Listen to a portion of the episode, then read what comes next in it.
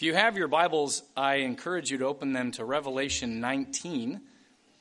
We're going to pick up where we left off several weeks ago as we were preaching through the book of Revelation. We covered the first half of chapter 19, and now we find ourselves concluding the second half, which will then usher us into the seventh and final cycle of the book, which begins in chapter 20. But we are looking at chapter 19, verses 11 through 21 this evening. And I'm going to read those verses to you. But before I do, I remind you, as always, brothers and sisters, that this is the word of the living God. And so may we receive it from him with joy and gladness. Then I saw heaven opened, and behold, a white horse. The one sitting on it is called faithful and true. And in righteousness he judges and makes war.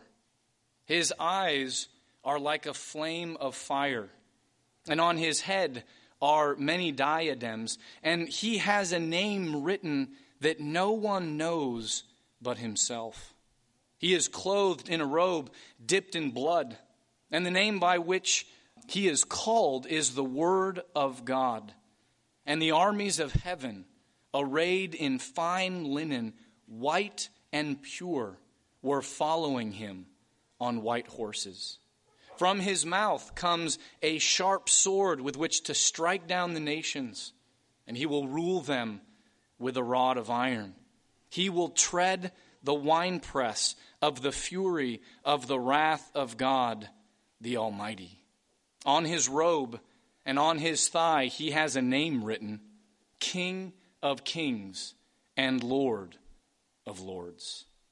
Then I saw an angel standing in the sun, and with a loud voice he called to all the birds that fly directly overhead Come, gather for the great supper of God, to eat the flesh of kings, the flesh of captains, the flesh of mighty men, the flesh of horses and their riders, and the flesh of all men, both free and slave, both small and great. And I saw the beast and the kings of the earth with their armies gathered to make war against him who was sitting on the horse and against his army. And the beast was captured and with it the false prophet, who in its presence had done the signs by which he deceived those who had received the mark of the beast and those who worshipped its image. These two were thrown alive into the lake of fire that burns with sulfur, and the rest were slain by the sword that comes from the mouth of him who is sitting on the horse. And all the birds were gorged with their flesh. Beloved of God, the word of the Lord is full of wondrous things.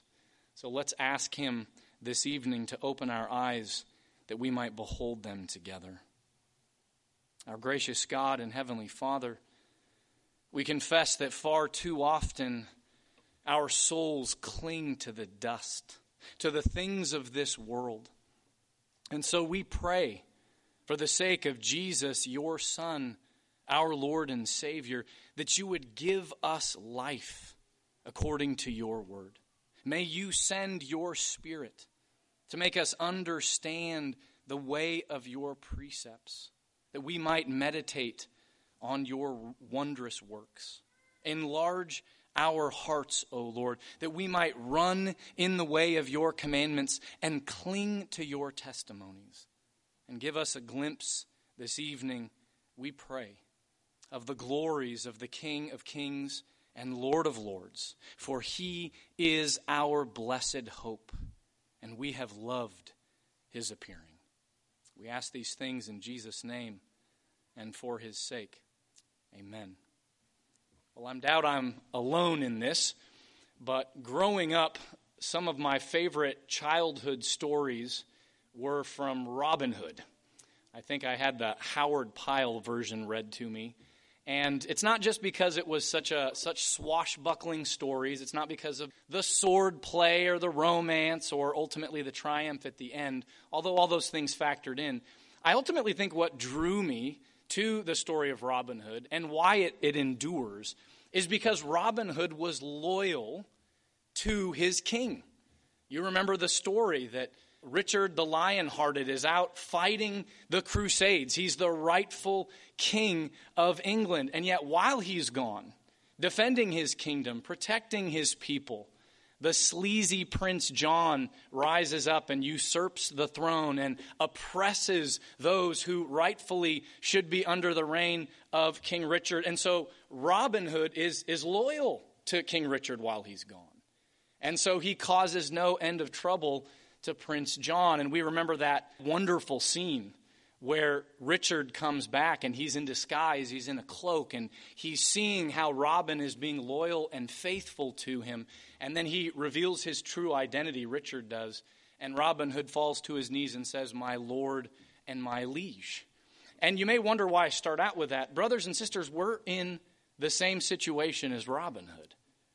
Our king and his kingdom is not apparent to our enemies and to the unbelievers around us. And so they oppress us and they mock us and they laugh at us. And yet God has called us while Christ is gone, preparing a place for us to remain faithful to Him, to remain loyal to Him. And one of the means that the Spirit uses to foster and nurture and create that faithfulness and endurance in us is by beholding the glory of our King as it's revealed to us in the Word. And so that's what we're going to behold this evening. We're going to behold the glory of our King Jesus to the end that the Spirit would use it so we would be faithful, knowing that He is coming back. He will return in victory. And so we ought to wait for him. And so those are the two realities that we're going to look at this evening in Revelation 19, verses 11 through 21. First of all, we're going to look at the glory of our King as John just rolls it out before us in verses 11 through 16. We're going to revel in that together. That's going to be the bulk of the sermon. And then, secondly, we're going to look at the victory of our King in verses 17 through 21. We're going to see that victory is certain, and then we're going to see how he actually executes that victory upon his enemies. And, brothers and sisters, again, my hope and prayer is that the Lord would use his word by the Spirit as we behold the glory of our King to be ever faithful to him until the day that he returns or until the day that we breathe our last. So let's look first then at the glory of our King in verses 11 through 16. And the first thing that we're going to notice in verses 11, 12, and 13 is that John actually gives us seven descriptions of Jesus as the promised warrior king. Yes, we see the number absolutely every the number 7 everywhere in the book of Revelation. And so here we see it again. And so we're going to walk through each of these very quickly. We're not going to be able to meditate on them as long as I would like us to, but we're going to look at them. And so let's look first then at verse 11. Then I saw heaven opened, and behold, a white horse. The one sitting on it is called faithful and true, and in righteousness he judges and makes war. Now, the first thing that we notice is that this horse and his rider are coming out of heaven. They've been sent by God to do the work that they are about to do.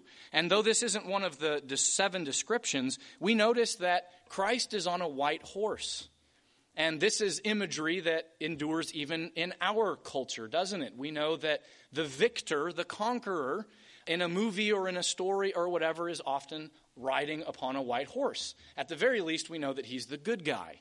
And at least back in the day, in the good old movies, the good guy used to win.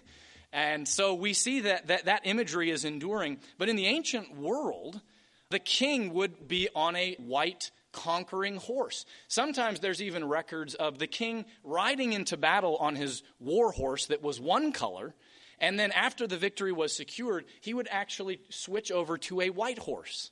To add to the pop and circumstance of overcoming one's enemy. And so, right out of the gate, we see John signaling to us through this vision and through this symbolism Jesus has come to conquer. But the first of the seven descriptions that we see is that he is called faithful and true. He is faithful and true. And what John is showing to us here is he's wanting to allude to all the warrior kings that we're aware of in the Old Testament. And he's saying Jesus is that warrior king par excellence. He is the greatest of the warrior kings. They were all type and shadows. Jesus is the ultimate reality. And so we can think of various examples in the Old Testament. We've been going through the book of Genesis in the morning worship together, and we saw what a conquering warrior king that even Abraham was. Or, you know, kids, probably the first one that you think of when you hear of a strong warrior king is maybe Samson. He was a judge and not a king, but still the same idea. Or we might even think of King David and his mighty men. He was a great warrior king as well. But here's the thing even as I mention those examples to you, and even as God used them mightily in his kingdom, we know that they were not perfectly faithful and true warrior kings. They all sinned and fell short of the glory of God in various ways. And we can see that very easily in the narrative. And yet, Jesus is perfectly faithful and true as the fulfillment of all the Old Testament promises of what the Messiah would be as a warrior king. And so John's saying, Here he is in all of his glory. The next description that we see, again in verse 11, is that Jesus judges and makes war in righteousness. We are aware of many judges throughout history, and even the best of them that try to judge justly and use the power that God has given them because of their limitations and their fallenness. And there are really, really corrupt judges. We know that judges don't always do so in righteousness, do they? And we know that, that not all wars that are declared are just wars. They're not carried out in righteousness. They're not begun in justice, and they're not carried out in justice. And yet, in contradistinction to all of that, here we have Jesus, right? And John has already told us in his gospel that all judgment has been given by the Father to the Son. And he will carry out that judgment and then execute that judgment in absolute righteousness and justice. Why? Because as God, he is justice itself. And so here we have the glory of our King just being put on full display before us. He is faithful and true. He is the judge who makes war in righteousness. And then we get the next three descriptions of Jesus as this warrior king in verse 12. So look there with me. His eyes are like a flame of fire, and on his head are many diadems. And he has a name written that no one knows but himself. So, here in verse 12, we're given three more descriptions of Jesus. The third one that we find here is that Jesus' eyes are like a flame of fire. And hopefully, that's not a new concept to you. We've already seen John describe Jesus this way back in Revelation 1, verse 14, and chapter 2, verse 18. And even when we looked at it there, we saw that this was a clear reference back to Daniel chapter 10 and verse 6 where Daniel sees a vision of this heavenly being, and he has eyes that are like a flame of fire. And what we're being told here, what we're being shown, is that Jesus is a just judge because he has all the information that he needs in order to make these just judgments. As God, good earthly judges sometimes make bad judgments because they don't have all the information. And Jesus has all the information he needs. As God, he knows all things. And so his eyes see and they test the children of man. And so this draws us to Hebrews chapter 4, verses 12 and 13, where we read of Jesus that the Word of God, who is Jesus, is living and active, sharper than any two edged sword piercing to the division of soul and of spirit, of joints and of marrow, and discerning the thoughts and intentions of the heart. And no creature is hidden from his sight, but all are naked and exposed to the eyes of him to whom we must give an account. This is our King in all his glory. This is the judge of all mankind. The fourth description that we see that John gives us here is that Jesus has upon his head many diadems. And characters in the book of Revelation having crowns on their heads is nothing new to us. We've seen this before. You remember in chapter 12, the dragon had seven crowns on his head. And then in chapter 13, the beast has ten. And so they had some sort of authority, they had some sort of power that was given to them. But how many crowns does Jesus have on his head? Jesus has many. There's not a specific number that's given, but the image that's, that's given to us is that there are numerous, too many to count, crowns on his head. And so, what's being communicated to us is the absolute authority of Jesus as the warrior king. These beasts, the dragon, and, and other rulers may have one crown because they have authority over one nation or one people group. But Jesus, as it were, has them all. And so his kingship and his authority and his sovereignty is absolute. Isn't this what he says, by the way, in Matthew 28 18? All authority in heaven and on earth has been given to me. And so we're being shown that he has absolute authority. And here's the incredible thing, brothers and sisters. Because Jesus has those crowns, because Jesus conquered in his earthly ministry as the second Adam, he promises us. You remember how many times this came up in the letters to the seven churches in Revelation 2 and 3 that as he sustains us and we conquer and endure in the face of our enemies, he says that I will give you a crown.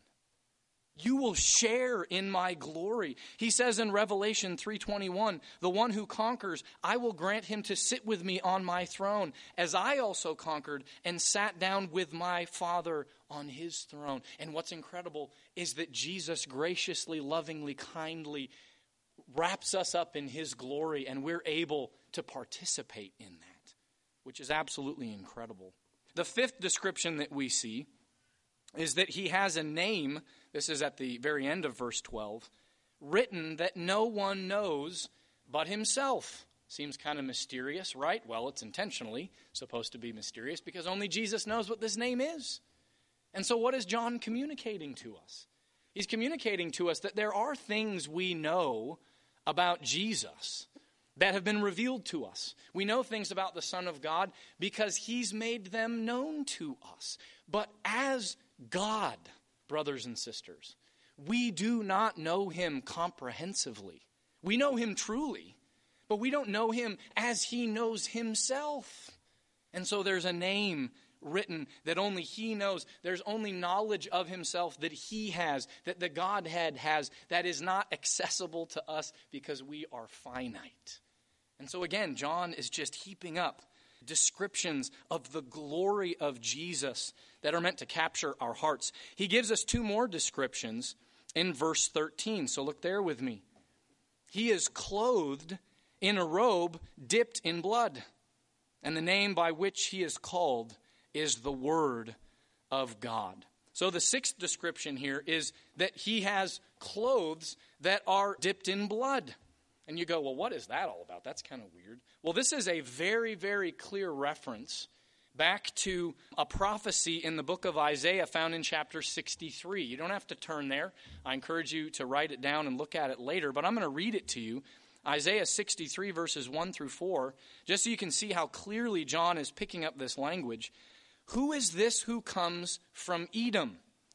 In crimsoned garments from Bozrah he who is splendid in his apparel, marching in the greatness of his strength. By the way, in this passage, there's like a call and response. So there's the question. Now here's the response It is I, speaking in righteousness, mighty to save. And now here's another question Why is your apparel red, and your garments like his who treads in the winepress. And then here's the final response I have trodden the winepress alone. And from the peoples, no one was with me. I trod them in anger and trampled them in my wrath. Their lifeblood splattered on my garments and stained all my apparel. For the day of vengeance was in my heart, and my year of redemption had come. So here's this divine warrior who is going to come, prophesied by Isaiah, stomping on his enemies to such an extent that their blood splatters on his robe and it just has made it crimson. And what John is saying is Jesus is that divine warrior that Isaiah promised. And here's the incredible thing that we need to reflect on, brothers and sisters the incredible difference in Jesus' first and second coming in how he will conquer his enemies. Because how did Jesus conquer his enemies the first time he came? He didn't come shedding their blood. No, he came shedding his blood for his enemies. Who were those enemies? You and me. He shed his blood for us, the wrath that we deserved for our sin against God. Jesus experienced that. His blood was shed for us so that our sins are forgiven. But here's the thing the second time he comes, he comes to conquer his enemies not by shedding his blood again. That's completely unnecessary. He comes to shed instead the blood of those who would rebel and stand against them. He will take no prisoners, they will all be cut down. Which is why it's so important that each and every one of us here this evening know where we stand with Him. Because the reality is, we either stand covered by his blood and justified in God's sight, or at the end of all things, our blood will be shed by him, by the just and righteous judge and warrior king who is over all. And this is also, by the way, why it's so urgent for us to be proclaiming the gospel to those who do not know Christ, that they might be reconciled to him. Otherwise, this is what awaits them. And then the seventh and final description that John gives us in these first three verses is that Jesus is called the Word of God. You see that there at the end of verse 13. And what John is alluding to is two realities. First of all, we know that he's called the Word of God because Jesus is the Word of God. He is the only begotten of the Father, who is eternally begotten of the Father, the one through whom all things were created. John 1 In the beginning was the Word, and the Word was with God, and the Word was God.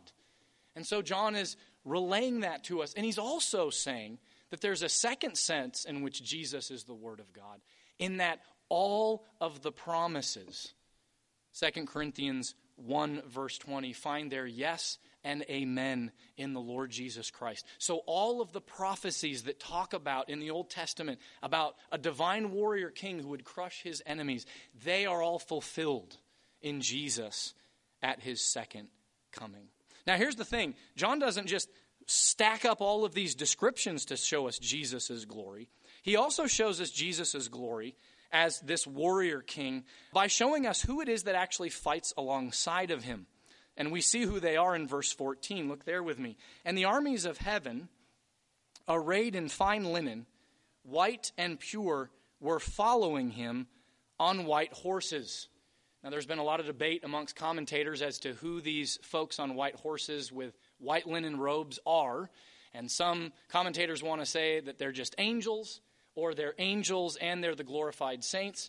And I just think they're the glorified saints. For the simple reason that we see throughout the book of Revelation again and again, the people of God are promised, I will give you these white robes if you conquer. And so here we are, brothers and sisters, you and me at the end of all things, on these white horses with Jesus, ready to go out to conquer. You say, okay, it's us. That's great. How does that contribute to Jesus' glory? Well, nothing in and of ourselves, be assured, brothers and sisters. What brings great glory to Jesus by us being there is it's as if Jesus is declaring to the unbelieving nations, Look at what a glorious king I am, that I would include and do what I've done in the life of one such as this. There's nothing inherently great about this person or that saint or that saint, but I have done an incredible work in their lives and I have shared my glory with them so that as I come back to conquer, they are actually with me in all of my glory. And so we see the king's glory even in the army that gets to join him in this final conquering of his enemies. Now, John then transitions to verse 15 to show us some more ways that Jesus fulfills these Old Testament prophecies about a coming warrior king. And he gives us three of them, and we'll look at them very quickly in verse 15. Look there with me. From his mouth comes a sharp sword with which to strike down the nations, and he will rule them with a rod of iron. He will tread the winepress of the fury of the wrath of God the Almighty. So, first of all, we see that Jesus, as judge, is coming with a sharp sword coming out of his mouth. And this is a very clear reference back to Isaiah 49, verses 1 and 2. You don't have to turn there, but let me read it for you. Isaiah 49, verses 1 and 2. Listen to me, O coastlands, and give attention, you peoples from afar. The Lord called me from the womb. From the body of my mother, he named my name. He made my mouth like a sharp sword. And so, this one that Isaiah prophesied and promised would come, now Jesus is here with this sword. Remember, it's symbolism. Jesus doesn't actually have a sword coming out of his mouth. But this is now true of Jesus as he comes back again. Now, the second thing that John says here about Jesus as judge is that he will strike down the nations with his mouth. And again, this is a fulfillment of Isaiah 11, verse 4 and he shall strike the earth with the rod of his mouth. Now, if you know the Psalms really well, your mind is immediately going to the second psalm, right? Doesn't this sound exactly like that? You shall break them, that is the nations in the context of Psalm 2, with a rod of iron and smash them to pieces like a potter's vessel. This is what Jesus will do. So, what's the point? The point is that King Jesus will condemn his enemies by striking them down with his just words of accusation and condemnation. It's not that an actual sword comes out of his mouth and cuts them down. This is symbolism saying Jesus' words as the divine judge and king will cut them down. Even as someone cuts down their enemy with a sword, so will Jesus use his words of judgment. And then, thirdly, and finally, John describes Jesus as judge as treading the winepress of the fury of the wrath of God the Almighty, which is again another reference and fulfillment of Isaiah's prophecy in Isaiah 63. Then, lastly, to cap off this glorious vision we have of Christ, we see that Jesus is given a consummate title, a consummate name, and we see that in verse 16. On his robe, and on his thigh, he has a name written King of Kings and Lord of Lords. Now, what I don't want us to miss here is that John is clearly referencing back to Daniel chapter 2, verse 27, and Daniel chapter 4, verse 37. And in those contexts, Nebuchadnezzar is saying this about God, about Yahweh. And so, what John is doing is he's taking those titles of King of Kings and Lord of Lords, and he's saying those divine titles belong to Jesus as well, because he is God. And as king, remember Nebuchadnezzar submitting himself to the Lord as king, he's been humbled. And so, what John is saying is that Jesus will do the same with latter day Babylon with the city of man in the latter days. They will see Jesus, that he is the King of kings and Lord of lords, and because of what he inflicts upon them, they will bow to him in submission, not worshiping him, but purely at the force of his sheer power and will. And so, brothers and sisters, as we look at this, behold your King, behold his glory, and ask yourself the question why do I seek shelter? Why do I seek refuge in anyone else, in anything else? Why do I look to the things of this world? Why do I look for my own hand? Why do I trust in princes when I have such a divine warrior king like this who will right every wrong? He is glorious. And so worship him in his glory. Meditate on his glory. And trust your king. Boast in your king. Remind yourself constantly of who he is and that you are waiting for him. Don't believe the lies of the world that he's not going to come back. Because if you believe that lie, then what happens? You don't live as if he's coming back. And so you'll be unfaithful and you'll be unloyal and you'll be like Prince John, who eventually gets cut down when the true king returns. Wait for him because you will not be disappointed with his return. So we've meditated on the glory of our king. And let's look, secondly, and more quickly, I promise you, at the victory of our king. We'll look at that in verses 17 through 21. And what we'll see first in verses 17 and in 18 is the certainty of our king's victory, that it is absolutely certain. So let's look at that together first. Then I saw an angel standing in the sun, and with a loud voice, he called to all the birds that fly directly overhead Come, gather for the great supper of God to eat the flesh of kings, the flesh of captains, the flesh of mighty men, the flesh of horses and their riders, and the flesh of all men, both free and slave, both small and great. So the angel stands in the way of the sun, and he's summoning all the birds, all the birds of prey, vultures, crows, and the like. Come and feast upon the carcasses that are about to be laid before you. Now, what in the world is going on here? Well, what's going on here is the reality that if there is no enemy left to bury the carcasses of those who've been defeated, then who buries the corpses? Nobody does. So then who cleans up? The birds of prey do. And so what's being announced here is that Jesus is about to so conquer you that no one will be left to bury the dead. It's the same concept that King David, when he defeated Goliath, said, I'm going to defeat you, and then the birds of prey are going to come down and they're going to devour you. And the Philistines ran off, and so there was no one to bury Goliath, and that's exactly what happened.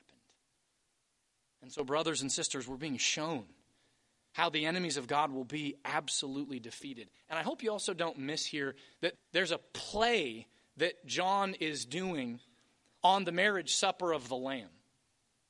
So you remember in the marriage supper of the Lamb, Jesus comes back. The bridegroom comes back to consummate the marriage with his bride, the church. We've seen all throughout the Old Testament again and again. We've been betrothed to God. We've been betrothed to God. Now Christ comes back, and oh, the blessings that those know who are invited to the marriage supper of the Lamb. And we feast on this rich food together. And so John is saying, there's a flip side to that. If you're not invited to the marriage supper of the Lamb, if you don't believe in Jesus, don't think that you don't attend any feast. You attend the great supper of God, but guess what? You're not eating the feast, you are the feast. And you are devoured, you are eaten. And so there's this contrast. At the end of all things, you'll either participate in this feast or you will be feasted upon, which I encourage you to go look at Ezekiel 39, verses 17 through 20 later on. We don't have time to look at that, but this is a clear reference to that as well. So, what's being told to us is the victory is absolutely certain, that Jesus is going to decimate his enemies. And then in verses 19, 20, and 21, we actually see this victory realized. So, let's look at verse 19 first. And I saw the beast and the kings of the earth with their armies gathered to make war against him who was sitting on the horse and against his army. And so, what we're seeing here is that the, the, remaining enemies of the Lord are trying to do battle on him. You remember, we already saw that Babylon was destroyed at the, the end of chapter 17. There was that incredible plot twist where Babylon and the beast and the unbelieving kings of the nations come together to do battle against the Lord, and the Lord moves them to the, the beast and the kings to actually declare civil war on Babylon, and then she's destroyed. And we remember that that was a divine passive, the gathering. The Lord did this. And now we have a divine passive again. The Lord is having the remaining enemies, the beast and the unbelieving nations, and we'll see the dragon, Satan himself, defeated in chapter 20. But they're coming together. God has gathered them. And they're thinking, we're going to defeat Christ. We're going to defeat his army that's with him. And God has moved them to do this. Doesn't this, again, remind us of Psalm 2? Why do the nations rage and the peoples plot in vain? The kings of the earth gather themselves to rebel against the Lord and against his anointed. We see this happen time and time again throughout history.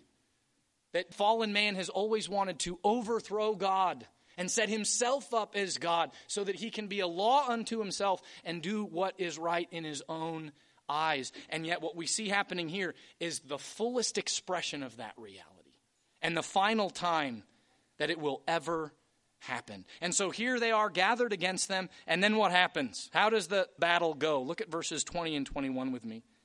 And the beast was captured, and with it the false prophet, who in its presence had done the signs by which he deceived those who had received the mark of the beast and those who worshipped its image. These two were thrown alive into the lake of fire that burns with sulfur, and the rest were slain by the sword that comes from the mouth of him who was sitting on the horse, and all the birds were gorged with their flesh. Notice how quickly it's over. There's no struggle, there's no back and forth, there's no 11th hour victory. It's over as soon as it began. And so, what's being communicated to us? You won't stand long as an enemy of God in this life, and certainly not at the end of all things. It is complete and utter futility. And so, what do we see happen to the beast and to the false prophet? You remember what those two did back in chapter 13? The beast is, is making claims of divinity and the false prophet is performing miracles to, to somehow validate those claims of divinity. And all those who receive the mark of the beast, they, they misled. They're misleading all these unbelievers. And so now they get what is their due. And as they are still alive, they're thrown into the lake of fire that burns with sulfur, which is exactly where the dragon, Satan, is going to be cast as well in chapter 20. And so we see the enemies of Christ cut down and they experience the wrath of God consciously for all eternity for their rebellion against Christ, the divine warrior king. And so we're reminded yet again in the book, brothers and sisters, it is a fearful thing to fall into the hands of the living God. And so as we come to the end of this, we have to ask ourselves where is our trust? Where is our trust? Is it in Christ, the King of Kings and the Lord of Lords? Or is our trust in things that we can see?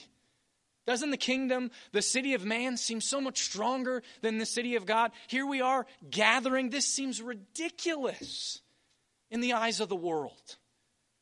And so sometimes even we as Christians can want to drum something up falsely potentially like what's happening this revival at Asbury. I don't really know. But it can seem so foolish in the eyes of the world, and so we can be tempted to give up on our King returning and living as we ought to. Because the force of the city of man seems so strong.